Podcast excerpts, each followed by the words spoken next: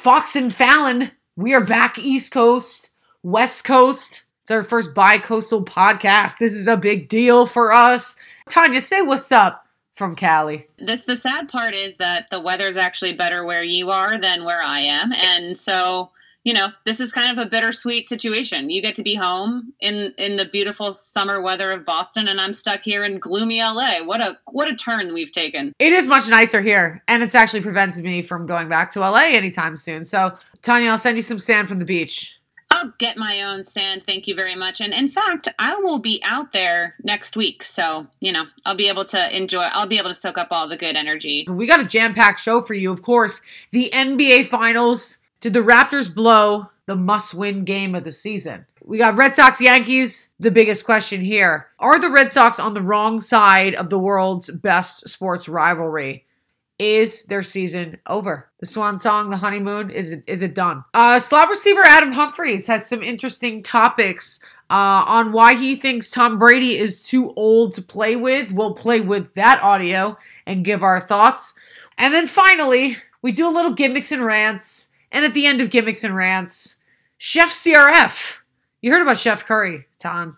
Chef CRF is kind of on a different level. Um, I'm pretty excited to hear from her. I, you know, it's, it's her debut on the podcast, and I think it's time. I think it's the perfect time. We just talked about the fact that you're in Boston. We ha- let's be honest, pizza in Los Angeles sucks, garbage. We, you know, so we sent Chef CRF to to to review a good local New England joint. Because when Chef CRF gets cooking in the kitchen, she gives the hot takes. But now for our first topic that everyone's talking about, lamenting about how the Raptors lost game two of the NBA Finals. They had a chance to take a commanding 2 0 series lead in Toronto with just about every player on the Golden State Warriors hurt, injured, limping to the locker room. The Warriors handed this game to the Raptors on a silver platter and they were still able to lose. And to be honest, Tanya, I really don't think that the Raptors are going to mentally, physically recover from this, having to travel across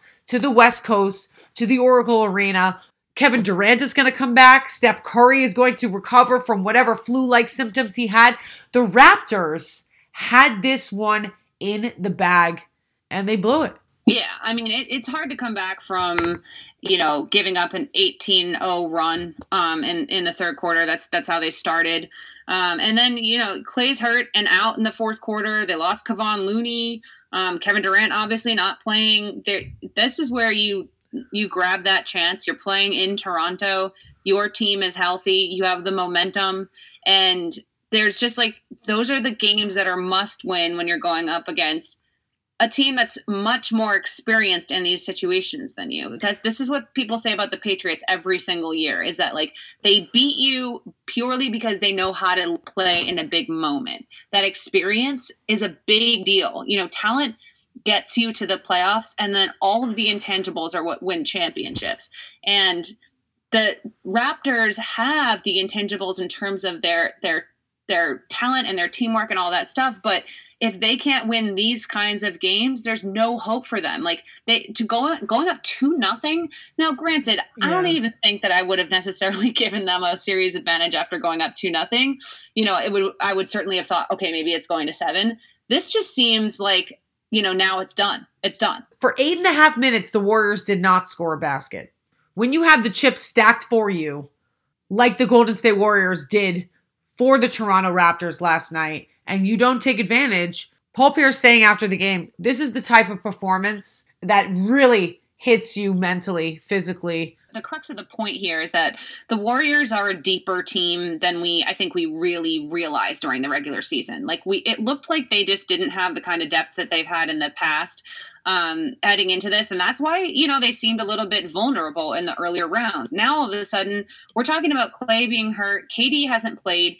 And yet, you know, the two most important players on the court for them, in my opinion, are DeMarcus Cousins last night and yeah. Draymond Green, who has been their probably their best player top to bottom in the playoffs thus far. He's just he's just turned it on to a new level.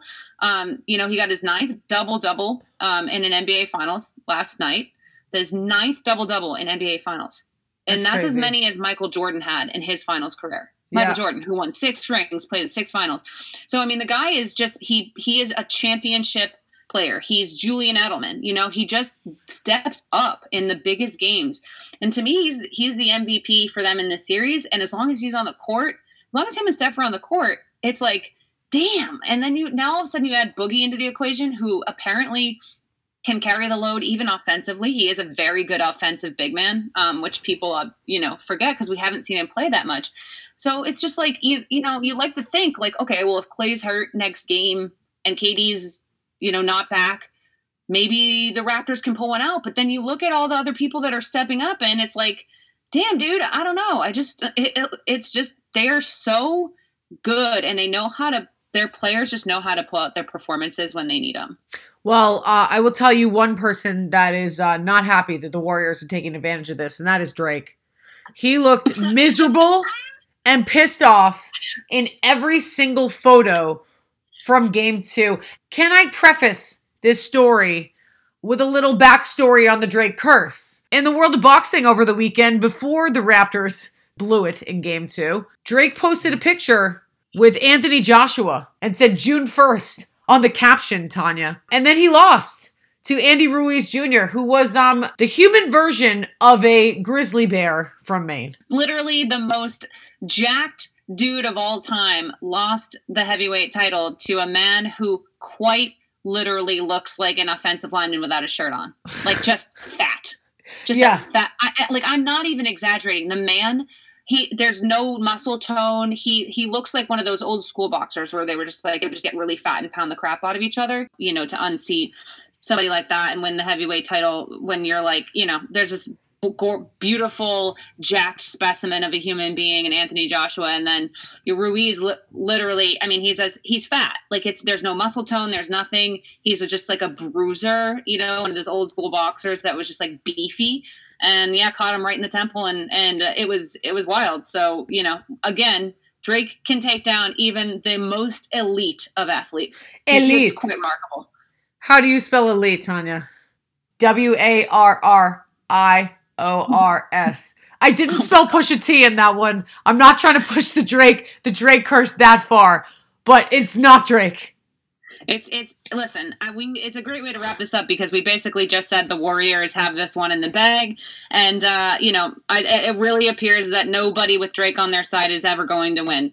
Drake doesn't look too happy either to be spending a $100,000 for uh, a courtside seat, stroking his beard with a sad face on. I, we, There's no way it- he pays for courtside seats. He has like some like he's like technically employed by the Raptors in some weird like capacity. He's like ambassador or something. No, It's he so still bizarre. he still pays for his. I remember when I covered uh, Game Six and Seven of the NBA Finals, and he walked into the ticket office that I did a story on, and he dropped one hundred fifty thousand dollars on on three courtside seats. He pays for his seats. a long time ago. It's not it, like I'm telling you, dude. He has like she had.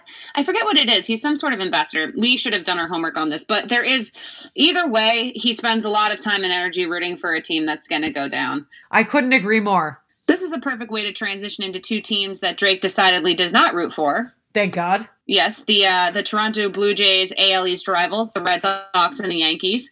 Um, we are uh, noted Red Sox fans. Everybody that listens to the podcast knows that, and uh, the Red Sox are not doing well right now. They are eight and a half games back from the Yankees, and they are in third place in the division. And it's you know it, it's been a tough year for them. They're definitely having that post championship slump. Meanwhile, the Yankees are really rolling. They are the team that everybody thought that they would be.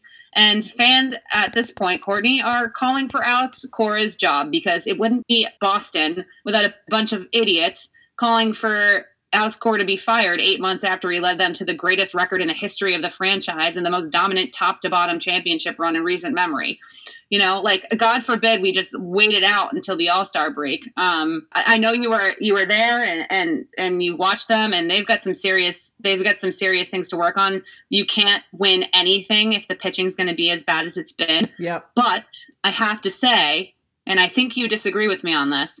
I don't think I don't think eight and a half games back in at the beginning of June is enough to really press the panic button. Um, we've said before, you know, the season doesn't really start to really take form until the All Star break. We're still a month away from that, and I and I'm ready to. I I do think that there's a chance that they can get this their themselves together over the next couple of months.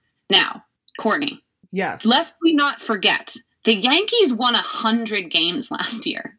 You know, like this was never going to be an easy season, and I think everybody forgets that. I just do. I, I see. Here's here's my take. I saw. I was able to see two baseball games last week. One at Fenway Park, one at Yankee Stadium. Hashtag blessed. Humble brag. Humble brag. Um, but it was fun. First game, I went with my nephew. Sat in the grandstand seats. It was glorious. They were hitting balls all over the park. It's a hitter's ballpark. They're gonna they're gonna play well at home. The starting pitching has been a problem this year. It's been a problem so much that I watched these starting pitchers, David Price, Rick Porcello, getting torn into. I mean, staying steady for three, four innings, and then five hits off of the bat. I mean, and, Yeah. and my only problem with saying that Alex Cora's got to go, first of all, he it, starting pitching is not his problem. He's going to pick his Exactly. five starters and and run them in the rotation. Are they Right. doing their homework enough? Are the batters? Are is it is the pitching staff and the bullpen staff are they are they doing their due diligence to make adjustments for these pitchers throughout the season? And I, I will say that I was a little alarmed when Rick Porcello is getting absolutely torn into in the fourth or fifth inning on Saturday night at, at you know at Yankee Stadium. I didn't see Alex Cora coming out to the mound to talk to his pitchers. That's the only thing that I would say. Hey, listen, if your pitcher's gonna like have an issue or you start to see the wheels of the bus starting to unravel, uh, g- go out and visit your guy on the mound. Have Sandy Leon or one of your catchers like go out there and give him a little chit chat. Have the pitching coach come out to talk to They him. do have they now they I think they instituted limits on how many times you can visit the mound in a game this year, right? I- I, I- think that I'm not sure, but um, and then alluding to the to the bullpen, that's not much better, Tanya. Um, no, I it's it's not great. And here's the thing. they're top to bottom, their pitching's a real hot mess. I just Alex Cora is not going to get fired. Uh, That's just those are just the peanut gallery, just taking their brown paper bags and wheezing because this Red Sox team won 116 games last year, 108 in the regular season, and they're not really doing so well. The cure for bad pitching is always great hitting, and I will put this on the batters. Start stringing hits together. Maybe Michael Chavis has to go back down. That was like, you know, the swan song. That was the nice story for a hot five minutes. Maybe he's not a major leaguer right now. There's ways to fix this, but Tanya, I think the Red Sox season is over. If they did not win that game last night, they were they would be nine and a half back. I think that that hasn't happened. The Red Sox being nine and a half games back of the Yankees in 10 years.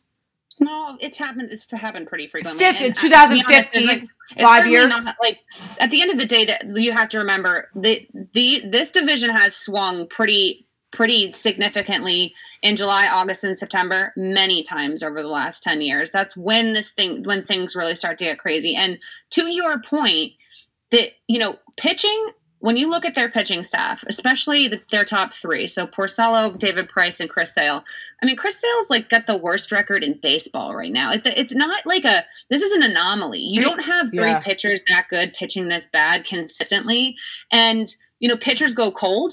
Unfortunately, all three of these guys have gone cold at the same time, and it's really it's really throwing off the rhythm of the team.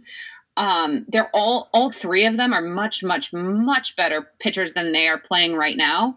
I don't know what the fix is, and you're completely right that if if there's a disconnect with Cora or if they're not getting the sort of like work that they need done, then this isn't going to get better.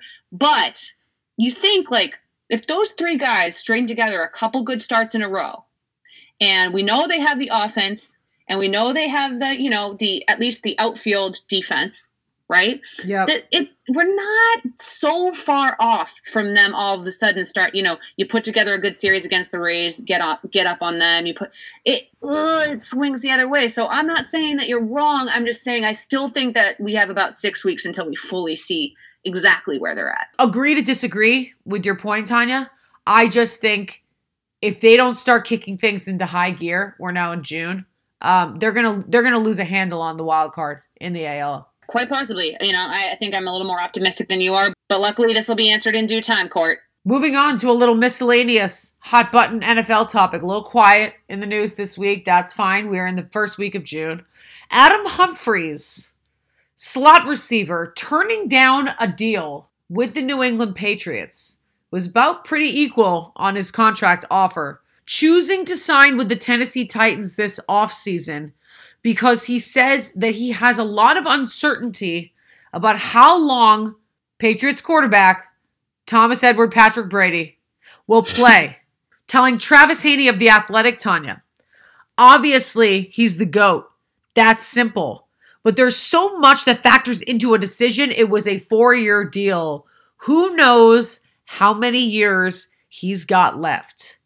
There's a lot that goes into that. What are your thoughts on Adam Humphries, of all people, putting doubt that Tom Brady will retire within the next four years? Well, Courtney, I have to say, as per usual, I did tweet about this very topic today. And Patriots Nation and I expressed our legitimate outrage over the fact that Adam Humphries would have the balls to say that he's worried that Tom Brady is not going to be around long enough, you know, to live out his contract and then go play with um, thing one and thing two down in Tennessee, Mariota and Tannehill, neither of whom have been able to stay healthy for more than four and a half seconds. Like, as if that's a big step up. Like, you have a chance to go play with, like, if, with Tom Brady, healthy Tom Brady for one or two years, and you take two guys, like, Mariota's actual, like, femur bone has been fused back together. Tannehill hasn't played since 2013 I, like this a is full season. Thing. Yes, this is an insane thing to say. Although you know, listen, I mean, maybe he's choosing to go to Patriots South. You do have practically the entire infrastructure of the Patriots organization, starting at the GM with Jon Robinson, Mike Vrabel, all the way down. I mean, they pick up Patriots players left and right. So maybe people are outraged because this is kind of like a first shock to the system and saying, hey, yeah, we're wishfully thinking that Tom Brady's going to play until he's 59 years old. Are you going to hate me by saying that I kind of agree with him? Well, I mean that's fine. Like you're like you're wrong, but I mean it, it, the I, thing is, it's, it's it's not about like it's not like I'm personally offended, and it's not like I don't realize Tom Brady might retire next year. I just number one, someone will be a quarterback in New England. It's not like they won't have one. Number one, and number two, like even at let's let's say let's say he was just like, hey, you know, I just want to be somewhere where like it's going to be stable and I'm going to go and I'm going to have a quarterback there that I can like 100% where I can rely on. They'll be there for four years as long as, you know, everything's okay with their health. He doesn't have that in Tennessee. Both of those guys are incredibly injury prone. Neither of them have been able to stay consistently healthy, and neither of them have a, like a, a lot to show for the last their last three years in the league. So it's you know if he'd been going to the Packers or the Steelers or anywhere with like a with a, a, system in place that made sense. Even like the rams with jared goff or anywhere where that made sense. The titans are not the team you go to for quarterback stability. I, I agree. I couldn't agree more. We're gonna do a real quick give me more go away and then i'm gonna give my uh chef crf i had to like you know go downstairs and put on my uh my chef coat and sharpen my knives to give my review. So what's your first give me more go away well, you know, I'm sticking with the Tom Brady topics this week, and I'm saying go away to uh, Tony Kornheiser complaining about Tom Brady's trademarking Tom Terrific. Um, I'll give you some backstory on this. Before I go into this, Tony Kornheiser is a legend. I love him. I think he's amazing. I truly like love the dude. But he went on um, a little rant this week because he found out that Tom Brady um, was filing to trademark the nickname Tom Terrific. Now, it's a pretty obscure nickname that like people have kind of off and on referred to him over the years. Um, but the original Tom Terrific was Mets pitcher, legendary Hall of Famer Tom Seaver. Of course, Tony Kornheiser, of all people, puts on his grouchy Jerry Seinfeld voice and is complaining about him taking a name of like an old time pitcher that clearly does not even pale in comparison to who the real goat, real Tom Terrific is. Continue. Yeah, well, and, and, no disrespect to Tom Seaver, like he truly he was like a twelve-time All-Star. I think like he's a truly like in, incredible player. But again, in his seventies, um, doesn't exactly. It's not like if you say the words Tom Terrific, like your brain automatically goes to Tom Seaver, unless you're a Mets fan. So my whole thing is like, hey, Tony, go away. The whole thing with trademarking is that anyone can try to do it if Tom Seaver had wanted to, he could have easily done it, you know? And uh, like, I don't have the feeling that Tom Brady would ever be a dick about Tom Seaver using the nickname. You know, like if if Tom used it down the line, pretty sure Brady would let it go. Nobody respects the baseball pitching game more than Tom Brady, former pitcher himself. He's a businessman and he's making business decisions and you know, I'm done with it. Go away. I like it. I like you going after the old men complaining. It's kind of fun. It's totally, totally on brand for Tanya. What do you got today, Court? You going away or are you giving me more? I'm giving you more. And I know we've talked about this on the podcast. On the Fox and Fallon show, we've got some gripes against Antonio Brown. I think I, I don't even want to get into it because it just will make my blood boil. Um, we are completely Team Juju. So Team Juju. I don't know what Fortnite is, but I would play some Fortnite and some old school Super Mario, pull out my GameCube with the little mini discs, and I would play some games with Juju Smith Schuster. He seems like my type of guy. He's just so lovable, so fun. And Juju just hit another one out of the park. Tell me everything about what he has done to earn such high praise from the Fox and Fallon podcast. Caught my eye, Tanya. Popped up on my Instagram feed wearing a turquoise velvet bespoke suit with another gentleman next to him wearing an identical velvet bespoke suit. Prom with my bro, Anthony M099. Got a DM from him a while back about needing someone to go with. Immediately, the first reaction was, oh, hey, he DM'd him to look to see if he could pick up a chick. But no, Tanya.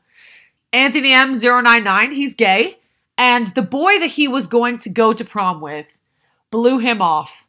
I have to have some serious sympathy with that because I was left by my ex boyfriend at prom. My mother to this day still talks about how my high school boyfriend left me at prom. So I, I you know, this it tickles my heartstrings a little bit. So he asked Juju to go with him to prom, and Juju put on matching suits and went with this kid. Juju, you are awesome. And I think for the first merch launch for Fox and Fallon, we need Team Juju t-shirts. Can we do that? Yeah, I'm, we should do like a Patriots fans for Juju campaign. Wait, I think I think that would work. I think yeah. I think I think you know just to, to, appropriately, we're working on our merchandise. If you have any ideas for the Fox and Fallon uh, t-shirts, we're currently in the process of developing those. But yeah, Patriots fans for Team Juju. If the Steelers continue to suck, then a lot more people will be on the Team Juju bandwagon. I mean, Patriots fans should really be a big fan of Steelers because they always manage to blow it just in time for us to be able to make it to the, nice clean sweep to the Super Bowl. So let's be honest. Yes, I couldn't agree more. All right, Tanya. Um, I did some traveling on the East Coast, as we mentioned. I flew to Boston to visit my family and a couple meetings, a couple very, very important meetings in New York City. So I took my dad's truck. I'm calling it Big Sexy. Just like Bartolo Colon, this thing is big and sexy. It's a nice big Honda truck. I traveled down the East Coast uh, to New York and I was all over. I have to say that driving in New York City is the biggest clusterfuck I've ever experienced in my life. My middle name used to be jaywalking. Like I was the queen of jaywalking. The amount of people that gave me a heart attack of just walking in front of my car with green lights, like literally just staring me in the face, which I used to do, just um, made me question my actions when I lived in New York City. But what really made my day and my trip was heading up the East Coast back to Boston today, and I decided to make a little stop in New Haven. Now, as we know, uh, an ode to our friends at Barstool Sports. Mr. Dave Portnoy is the pizza king, and uh, I almost got into like a head-on collision flipping through this one bite pizza app, trying to find the best pizza in New Haven. Because of course, if I'm going to do it, I got to do it big. All the good spots, Ton, were closed today, but I got some Frank Pepe pizza. And I missed the the rush. I mean, I went to go get gas and came back, and this line was out the door. at least an hour away for pizza. I scooped up a white spinach mushroom pizza with fontina cheese and then did a plain cheese. Prez rated this an 8.5, and I gotta say, it was very close to that. A lot of people were wondering whether it was 8.5. What? Listen, ton. All right. So, what do you you think? You saw the pictures. This was very very good pizza. All right. So I I gave people the option. Do you think that my rating is going to be lower than Prez's or higher? What was your prediction? I think that because you've been on the West Coast in LA where there's not good pizza, truly very, very slim options out here, that maybe your standards are a little lower than they would be. You're craving a good East Coast slice more than usual. So I would say higher. I'm gonna go. I'm actually gonna go with an 8.5. I'm not gonna disrespect. I can't disrespect Prez's rating. Um, I'm not gonna go higher because it's based on the cheese slice. Now, granted, I got the cheese slice, and then I got this white truffle mushroom fontina craziness. If we were rating it based on that slice, I would go eight nine. That pizza is out of control. And I ate it cold when I dropped it off to my parents today. Fire. Straight fire. But since we're going just the plain slice, I'm going to go 8 5. I love a good white pizza slice. Like as soon as I saw that picture of the, you know, the Spanish and and Florentine or whatever, the white one, ugh, that's like right up my, Oh, my alley. it was- I want it right now. It was so good. When we finish the podcast, I might just dive into one more slice. Um, and then I'm going to shut off all carbs for the summer because the East Coast pizza and the bagels, it's starting to hug my hips a little bit. And that's all the time we got today for the Fox and Fallon podcast. Check us out later this week. We'll have full reaction from Bruins game five of the Stanley Cup finals. Who is going to break the 2 2 tie first? Tanya's got the Bruins. Can't lie. Bandwagon Queen over here has the hometown team pulling it out as well. Thanks for listening. See you later.